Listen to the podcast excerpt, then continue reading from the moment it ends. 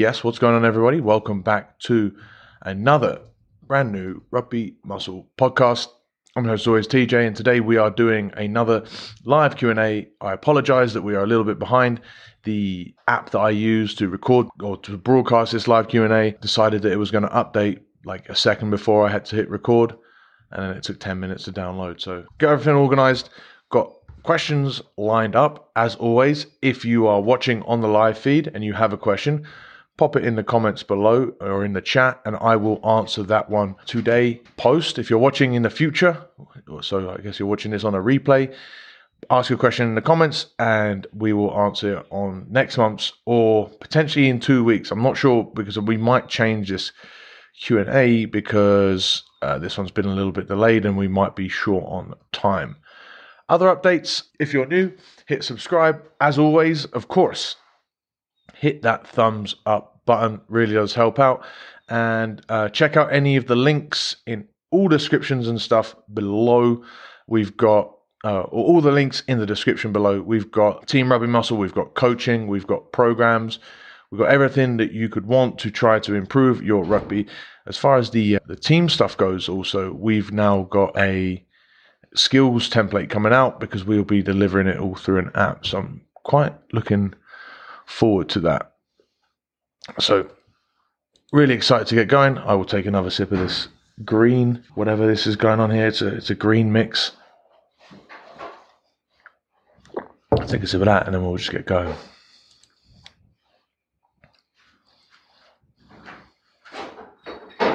All right, so first question we got today comes from AB Dunks, who says how to manage load, conditioning, strength training when coaches aren't well versed in the world of strength and conditioning.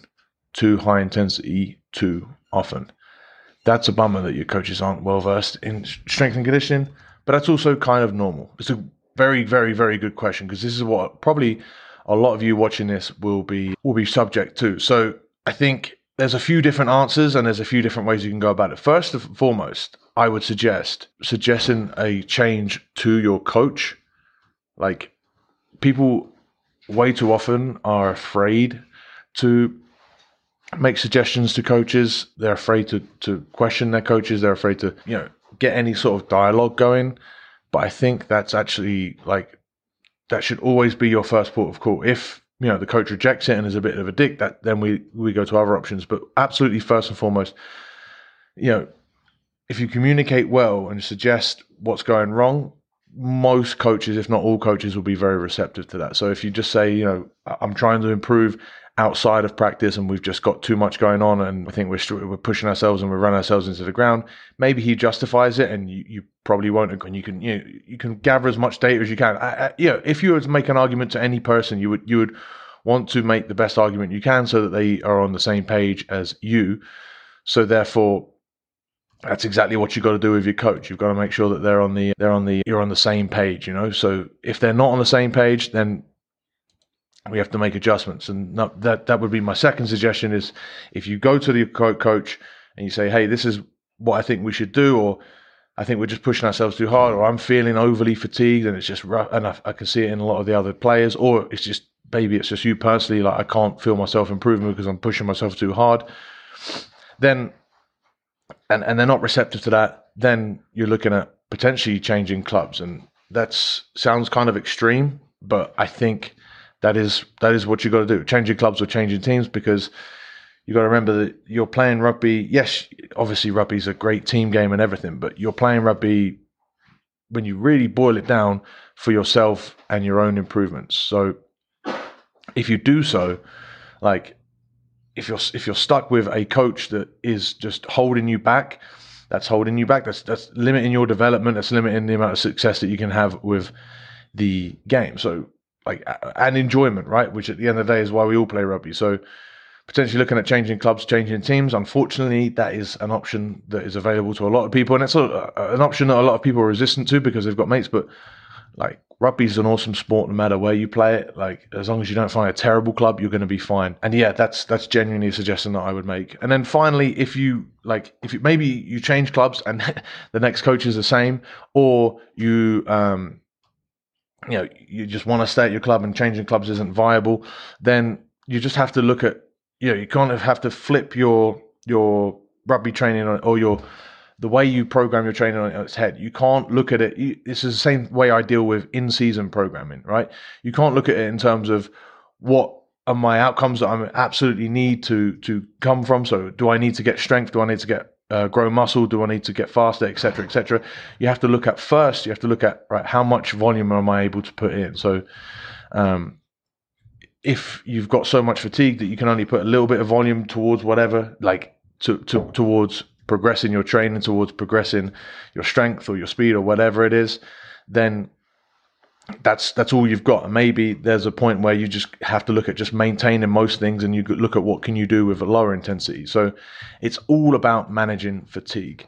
So look at what things that you can do at lower intensity so that they don't you know fatigue you outside of your training, so that you can recover from your your rugby training.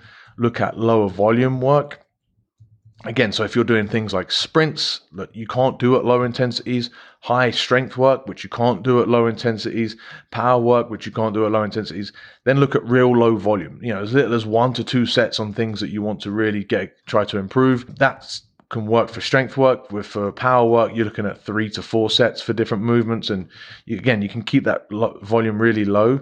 Um, and you'll be able to fatigue with i mean you'll be able to progress without all of that fatigue that usually comes along with you know real high intensity strength and power work. The other thing i would absolutely advise you do is condense your stresses. So if you can right try to do your high intensity stuff and your high fatigue stuff on the days that you have rugby on the days that your coach is in charge of you and he's already going to fatigue you into the ground that way, you've got the days away from those sessions that you can recover from and actually utilize your recovery to the fullest. Whereas if you were today, say, say you had, it's just your traditional Tuesday, Thursday training, rugby training days. If you, if you're already like semi fatigued going into your, your like by doing a high intensity session on the Monday. Maybe you're doing sprints. Maybe you're doing uh, heavy strength work on the Monday, and you go to the Tuesday, and it's a it's a brutal session. By Wednesday, you are you are dead to the ground. Like you are rough, right? And then you've got um, another high intensity session or a high fatiguing session on the Wednesday it just makes things so much more difficult to be able to progress. And in fact, it makes it kind of impossible to progress because you're just so fatigued that you, you'll burn out before, you know, the end of a three of three weeks. So look to condense those stresses. Rather, you want to put those high intensity sessions, those those that heavy strength work, the speed work, on the days before your rugby. Ideally, it's not going to like your in the day recovery is never going to be that bad so you can do it either in the morning or literally just a couple hours or at lunchtime, a couple or a couple hours or a couple hours or like literally within the hour before you go to training, right? So say if you've got training at seven o'clock, you can go smash the gym five thirty till six thirty, drive to however further it is to go to your training session, do that. That's a great way to do it. It it, it can it, like that's rough that, that in those moments, but outside of that, you get a lot of recovery after that. I hope that makes sense.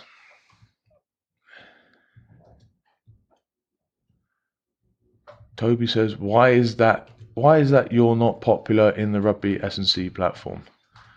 Explain that question, mate, and I'll be able to answer it better.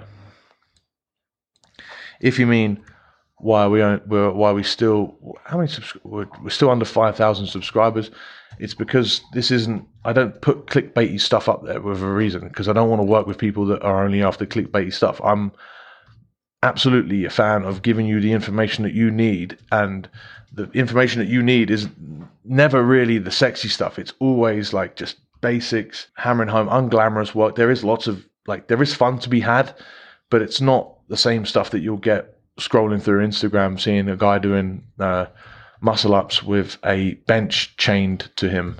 If we've if you've seen that viral post that's happened recently, or the guy that was he he was doing a, a spin bike whilst also hanging. It was really weird, but that's that's the sort of stuff that gets popular. We are building a good following here at Rugby Muscle. We're, we're building something special, and I want to keep that, and I want to keep it on the foundation that we've built as as far as like real practical, not necessarily glamorous information goes. So that's that's why if that's the question that you're asking. How to develop lower body explosive power? Well, that's a good question. Let me see who, who asked that question actually, because I wrote it down, but I didn't see. Uh, this is comes from Connor Irvine. So this is how to develop explosive lower body power. So it depends what you want that power for, and I'll explain what I mean in a second. But first and foremost, as far as power goes, for a lot of athletes, you need to get stronger because power is strength times speed.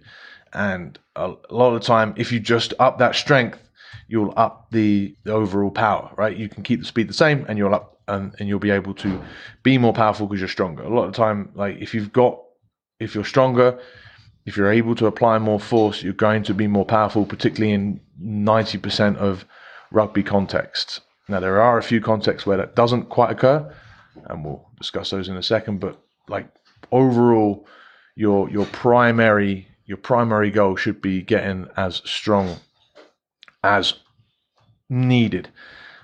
Maybe I'll do a video later about what getting sh- as strong as you need, like what those strength standards should be. In fact, I will do that. I'm going to note that down now. Strength standards video. So I'll, I'll, upload a video. Comment down below if that's something you'll be interested in about how strong is strong enough, particularly if we're looking at power. It's it's nothing it's nothing amazing, but it is a decent level that you need to develop. So absolutely getting strong is is number one for developing explosive lower body power. Then you've got to understand that what what is it that you want this power for, right? So if you want to be powerful because you want to be faster as far as sprinting, speed is a specific skill. So is acceleration, as is agility, as is you know if you're looking to become a powerful tackler or a powerful in the rucks or in the scrums. Those are also all different skill sets that require different sort of abilities on the power spectrum. But before I talk about the power spectrum, you understand that they're all different skills. So the best way to then get faster is yes, develop some strength, but practice the skill of sprinting. If you want to be more agile, practice agility. Like an agility isn't necessarily doing pre dances through cones. It would be reacting to what the opponent is giving you. So you, know, you could have the most agile man, but um, in the world, but if he's not played rugby too much, he might not be able to get through gaps because he's not really sure how to react to those gaps, how to how to fool the opponent into thinking that he's going one way and then go the other. Like these are all real specific skills, and they need to be treated as such, and they need to be treated with the respect that they deserve, and given the time to develop at those specific skills. Now, um, as far as like overall lower body power to improve your rugby, you want to range across the spectrum. So you want to be able to. We, have spoken about getting stronger, so like that one rep max or the three rep max strength. That's important for your power, but you also want to go unweighted, or you could even go like less than unweighted, where you could do supported jumps because that will help you develop your. And then there's lots of space in the middle there that you can play around with, right? So you can use heavy Olympic lifts, which are a little bit more towards the strength end of that power spectrum. Then you can do just jumps, which are a lot towards the lighter spectrum, but they're going to have a lot more relevance to your change of direction and your sprinting. And then you want something in the middle where you've got like slightly weighted jumps, medicine ball throws, those sorts of things where they're in the middle. So you're developing not really heavy weight, but some weight and a lot of ex- a lot of speed. You know, and then depending on where you want to lie or where you want to improve within that spectrum, like be specific with that stuff. I would actually start at both ends, but even on the unweighted side, we would work more movement mechanics than we would like out and out speed, so that you're moving well without weight. Then you're also getting strong, and then as you go on through your program, you can um, like add weight to or add weight yeah i guess you would add weight you would add resistance and you would add difficulty to that unweighted stuff and then you would slowly introduce more stuff in the middle more power work more medicine ball throws more jumps once you're able to move better and, and have enough strength that you can withstand that power stuff. But you can't just go straight into power stuff if you don't have a good strength base developed and if you don't have a good movement base developed. Hopefully that makes sense. There are lots of different ways that you can do it. So we've named jumps, hops, bounds, Olympic lifts, as we said, medicine ball throws, reactive sprints, and then obviously there's all of your barbell and dumbbell lifts and your standard lifts for strength training to increase your strength. What's up to everyone who's on the live stream? please give that thumbs up. It does help this stream get out to more people. Therefore, we ask more interesting questions than why is that you're not popular in the rugby S&C platform? Because I still don't understand what that means. Sorry, Toby, to call you out. Okay, I think this might even be one of our last questions, so I'll stick around on this for a minute after this question if we don't have any more in the live chat. So, Alan asks, how long to train after COVID? Now, maybe I've already balls myself up by, by saying the C word, and, and this is going to downrank this video, but I think it is absolutely dependent on how you feel. And this, and we can use this as sort of a gauge to. We're not talking about like specifics of. Brilliant. We're not talking about specifics of like how. Dog.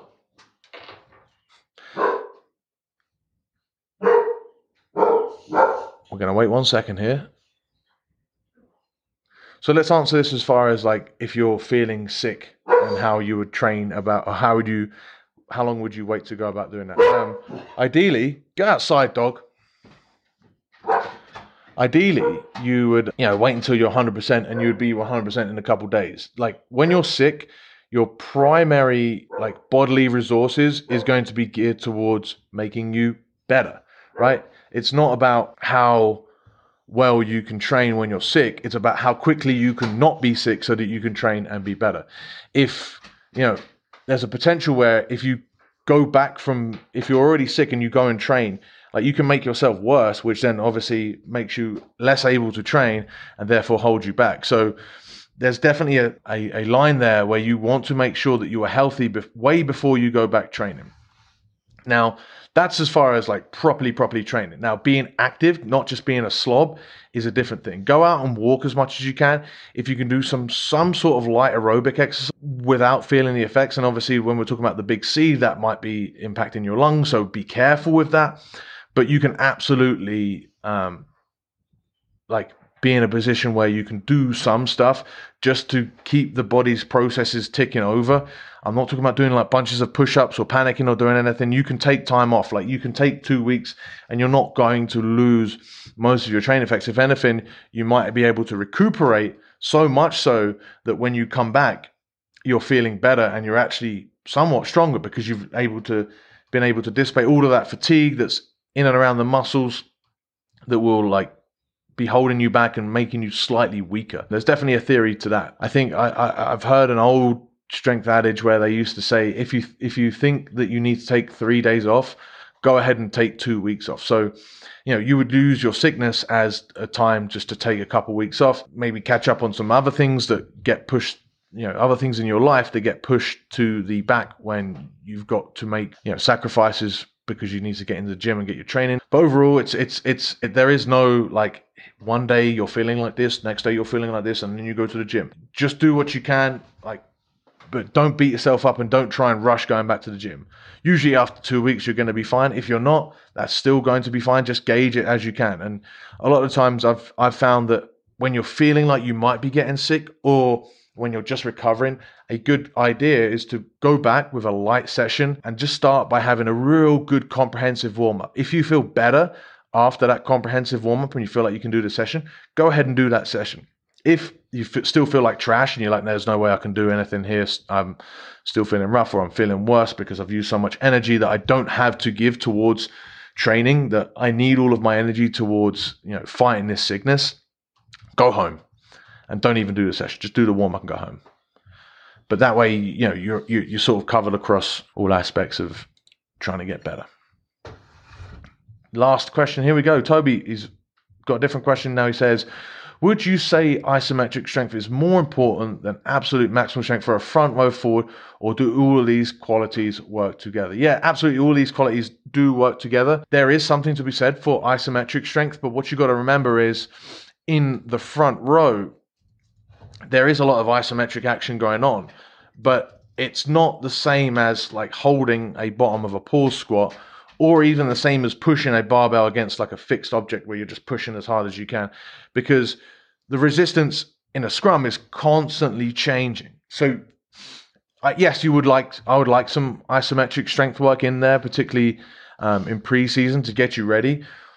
Then like it's not I would say, as far as my experience goes, it's not overly necessary after that. Like preseason's always a good time to get some isometric just to get your resistance and just get you accustomed to doing that, yeah, to doing that isometric sort of contraction for up to you know 10 seconds in a scrum because you would have gone through a period in your off season where you haven't done much. But other than that, you're going to get those boxes ticked from your week to week scrummaging training and games. So I don't necessarily think you need to add more isometric work in there to to increase your ability to scrum. The other thing with isometric work is that it's really bloody fatiguing. If you just do all out isometrics for you know a few sets of uh, a few seconds, that can properly grind you into the ground. Whereas if you sled pushes are really good because they're concentric only, let alone eccentric. So concentric is going to be the least fatiguing of the different muscular contractions. So lifting the weight or pushing the weight, that is the least fatiguing. Then you've got isometric, which is a lot more fatiguing for a lot less output.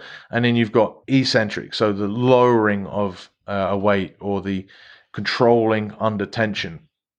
That can be absolutely fatiguing. So if you can eliminate that in season, just do pushing, that would absolutely work really well. There are times for isometric stuff, but you know, if you improve your absolute maximal strength as far as like, you know, you improve your squat from uh, 140 kilos to 160 or 70 kilo, your your isometric strength is absolutely going to improve. Your isometric potential is going to absolutely improve, and it's also just about then adapting it to how you would be able to perform in a scrum.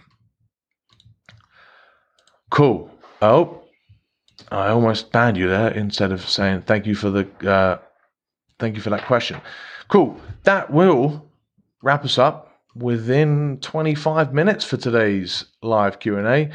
If you want to do another if you if you request another Q&A, we might do one in 2 weeks where I have a little bit more time. More questions the better. I enjoyed these ones today. Thank you so much for watching. If you've made it all the way to the end, and you haven't given this video a thumbs up, please do so. If you have any questions about your own training, your own nutrition, your own rugby ability, your skills, whatever it is, throw them in the comments below and I will answer them in a future Q&A. If they're really interesting, I will add them to a or I'll answer a I'll answer the question in its own. Again, check out the links in the description for all of the things that you can access through Rugby Muscle, whether that's Team Rugby Muscle, whether it's one-on-one coaching, whether it's programs big things are coming. I, have said that before, but I'm really excited about what the direction that we're going in here with Rugby Muscle because we're looking not just at like we're looking at a strength and conditioning from a bigger scope and, and rugby performance overall from a bigger scope. So we're going to look at skill work, we're going to look at tactical work, and it's all going to be housed in this cool place. I'm really looking forward to seeing how that all comes. So if you want to follow us on the journey, hit sub, sub hit subscribe. Um, Get me some lip balm because my lips are really dry. That's help is making it more difficult for me to talk. So without further ado, we'll call that there. Thank you guys so much for watching. I'll see you in the next one. All right, hey there, it's TJ once again. Thank you for listening to that episode. I hope you enjoyed it. I'm just here one more time. I know you thought you were rid of me, but uh, I got something pretty cool that I want to send your way. I've tried to condense all the most important things that you need to make progress the training, the mindset, the nutrition Everything you hear in these podcasts and more presented in a free two week program called Rugby Muscle Kickoff. Through Kickoff, you'll have access to two weeks of emails delivered directly to your inbox, two weeks of videos, education, and interaction, and access to tools, strategies, tactics previously reserved only for paying clients. To join, simply click the link, the link in the description of this podcast, the one that says Kickoff. Or if you want to go old school and type it out, then crack on Access it at rugby-muscle.com forward slash kickoff, all one word. Cheers for listening to the podcast. See you guys next time.